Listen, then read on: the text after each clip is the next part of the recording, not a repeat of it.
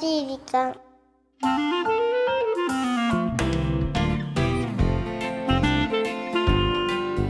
皆様こんにちは優しい時間パーソナリティのゆきですキュルンチはナビゲーターのラッキーです。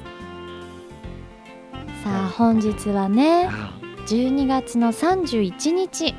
うーん。っ2017年も残すところあと数時間てことですね。やっぱりこうクリスマスが過ぎると少しこう日本のねうん和の雰囲気というか厳かなねそうですね雰囲気はラッキーは嫌いじゃないですね。またちょっと賑やかさが変わってくるよねね新年を迎えるにあたってのそうそう。んね新年に向けてのなんかこうね気持ちの切り替えとかね。そうですねあるよね。まこの配信は本当に大晦日なんですけど、うん。もしかしたら聞かれる方はもう新年を迎えているかもしれないよね。ああその可能性はあるね。うんまあ、でも一応我々は2017年の体で今はおしゃべりさせてもらってますけどもそうですそうです。2017年どうでしたか？どうでしたかゆきさん。ねえあっという間だよね過ぎてしまうと。うん1年365日ねあったけどもでもなんか私はあれだな。ちょっとこう悶々かな、そうなの？うん、なんとなくなんかこう別にやり残したこととかはないんだけど、うん。やりきれてない感じがした。今年一年は。そう。だけど思い返してみると海外とか行ってたよね。あ久々にね、ねあそっかそっか。そういうことはねあと忘れてたよ、新幹線の中で。ね、それおかしいでしょ？それがハイライトに出るの？それ番組的にでしょ？新幹線ね新しい発見もあったしね。新しい発見うがねん。お世話になりましたその説は。いろいろあったけどそうよね。まあそれをいろいろと言われるとちょっとまあ他にもあったんじゃないのと思われてしまうかもですけど。なんかね、うんね。逆にもう2018年はどういう風にみたいなもう時期にね差し掛かっていると思うんですけど、うん。ちょっとなんか今年はうね、ん。なんていうのかな。地上に這い出るに至ってなかった感じ、地上？うん、なんかこう地下でもうあまだ冬眠している春を迎える前みたいな感じだった気がするんだよね。なるほどね。だけど、うん、冬眠してたってことはねセミも土の中から地上に出てきてなんですよね。羽ばたくわけですからうんね。じゃあ2018年はねそうそう。羽ばたく年っていうなんとなくちょっと積極的にうん。いろいろやろうかなっていう気持ちの準備がここに来てできたっていうことは、うん。あの冬眠時期が長かったよねこの23年ね。なるほどね、うん、なんていうことをちょっと思ったかな。あそっかじゃあ2017年は。冬う眠、ん、言ってしまえば言ってしまえ言ばってしまえば。それもこれこそ一か年だけじゃなかったかもしれないよね。何年にもわたって気持ちの上でねうん。ちょっとこなるううーほどねんっていうなんかすごい年末っぽいねトークが。ナッキーはどうだった？ラッキー？うん。今思い返してみるとなんだろうな。もういい加減帰る？星。そうだね。ちょっとね そろそろ帰らないとね。ねえ。ねななんでなんで俺いつまでも地球にいるんだろうっていう話ですし、うん。ゆきさんにねいつも迷惑ばっかかけているからやいやいやそうなんだけど。早く帰りたいんだけどさ。なかなかね帰れなくてね。そうだよね。うん。まあでも。来年こそは。あね？本当に？来年こそはラッキー星に帰って。今度はラッキー星から優しい時間をやるっていうのはどうでしょうか？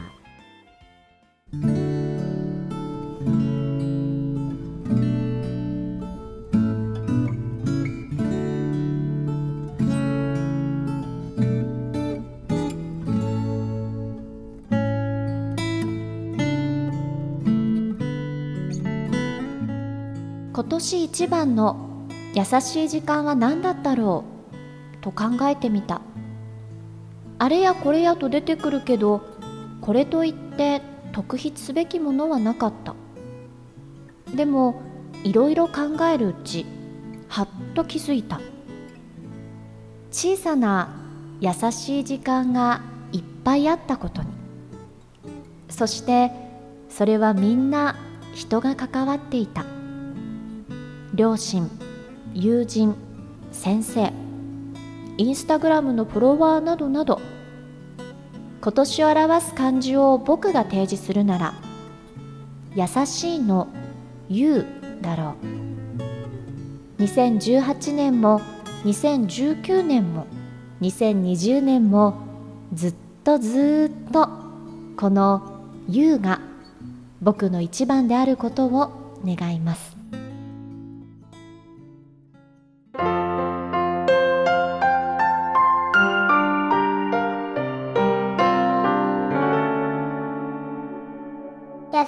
時間。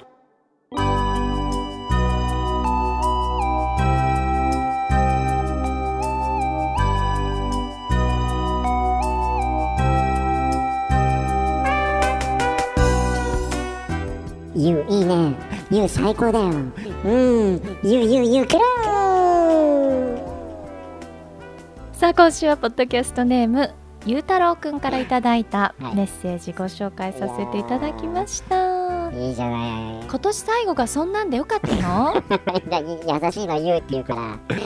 ね。ちょっと某メッセージがさなんか言うメ言うッセージが台無しになっちゃうんじゃないのねえごめんなさいねそれしか思いつかなくてね、まあでもさこの我々がね番組をやってる私たちが逆に今年の優しい時間は何だっただろうってうん考えてしかるべきなのに、ゆうたろうくんがね逆に送ってきてくださいまして。いやなんか鳥としてふさわしい本当メにッセージを送っていただいて、ねさらになんかねこう来年もそう来年もずっとこの優しいっていう感じが私の中で一番であることを願いますみたいなね。もう。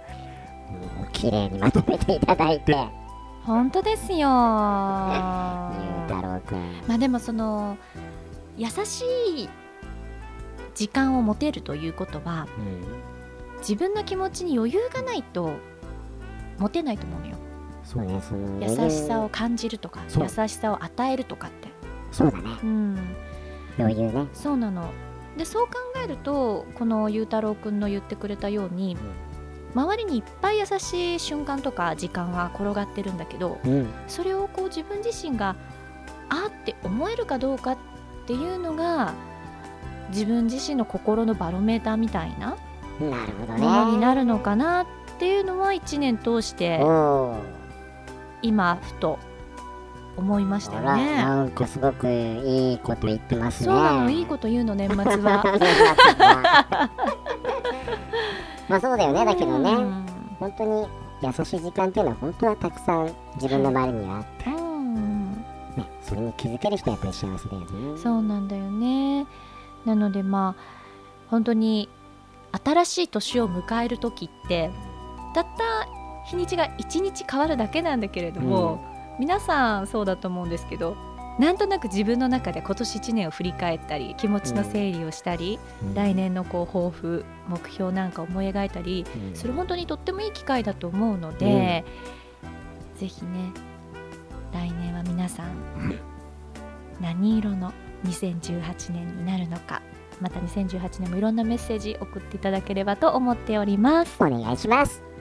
さあこの番組は日本全国のみならず地球全土からリスナーの皆さんがこれまでに経験した優しいエピソードを2018年もお待ちしております。また番組 Facebook もやっています。メッセージの投稿 Facebook の閲覧はこちらまで。ザ・カンパニーホームページ内の優しい時間のバナーをクリックしてください。URL は www.company.co.jp www.company.co.jp です。さあ2017年の配信も残りわずかとなってまいりましたがはい。今年1年皆様大変お世話になりました。ありがとうございました。お相手はゆきでしたラッキーでした。なんか残り数時間となると、うん。ちょっと寂しい。なんだこれ。そう寂しい。もうあ今年終わっちゃうんだ。でもあまり今年に執着しないから私。逆に来年のが楽しみっていう感じなので、じゃあそんな寂しくない。そう寂しくはないんだけどなんか街の雰囲気とかがあテレビとかでもあと数時間で2018年ですねみたいになるじゃない？そうかみたいなね。まあ確かにねまあだけどラッキーはどっちかっていうと年越しそばとかさ。ああいうんの好きでね。ワクワクしちゃうよね。日本の年末年始をしっかり楽しんでいるのね。意外とね。意外と意外と、ねはい。そうか2018年。うーん犬年なの？らしいねあそっか。ワンワン？ワンワン。ワンワンですよ。ゆきちゃんの好きなワンワンですよ。私はニャーニャー派ですけどまあそこにゃにゃはこまああんまりそれで何っていう話でもなかったんですけどね。2018年はどうなるのかな？でもどうなるのかなっていうよりうん。もどうしたいかって思って動かないとやっぱダメだね。まあそうだね。ね。待っててもねしょうがないもんね。まあいろいろね。うん素敵な出会いも。いろいろねね。それは声だけじゃなくてね。お仕事もそう。じゃないですそかうなんですよ。やっぱりね今日のゆうたろうくんうがん。人はい。関わってたっていう話をしていただきましたけどね、そう。やっぱり人ですからね。そうなんですよ。結局ね、だからこれは別に来年だろうと再来年だろうと変わるものではないので、そういう人とのつながりとか縁はずっと大事にねするべきものだと思いますし、あとはまあ2017年がちょっと残念だった方もうん。うんとてもハッピーだった方もうん。それも波だと思ってあまりこう深く考えない方がいいのかなって思って、そうだね、うん、いやそう思うよ、無理して2018年こういうことやろうなんていっうん、ぱい目標を掲げても自分を苦しめちゃうだけかもしれないから結局自分の気持ちの赴くままに正直に過ごせたらいいかななんて思いますけどね。うそうですね、ん。優しい時間うもん、そろそろお別れねの時間ですけども時間が近づいてきましたけど。153回大晦日の配信。いやー積み重ねてきたね。ねえ。もうなんならジョヤの国153回叩きたい気分だよね。迷惑だよね。ゴーンゴーンで今頃後ろ鳴ってるかしら？なってるかもね。あれだな。ゆきさんがうん。僕の体を掴んで。なんで最後そんな そんな締めなのよ。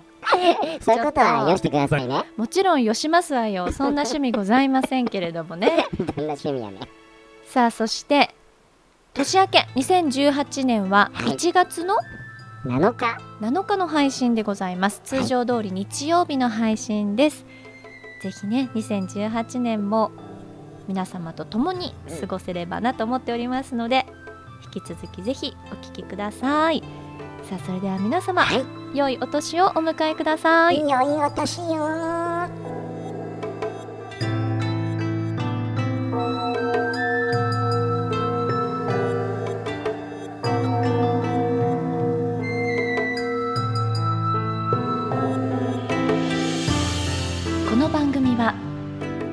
を形にする会社ザカンパニーの提供でお送りしました。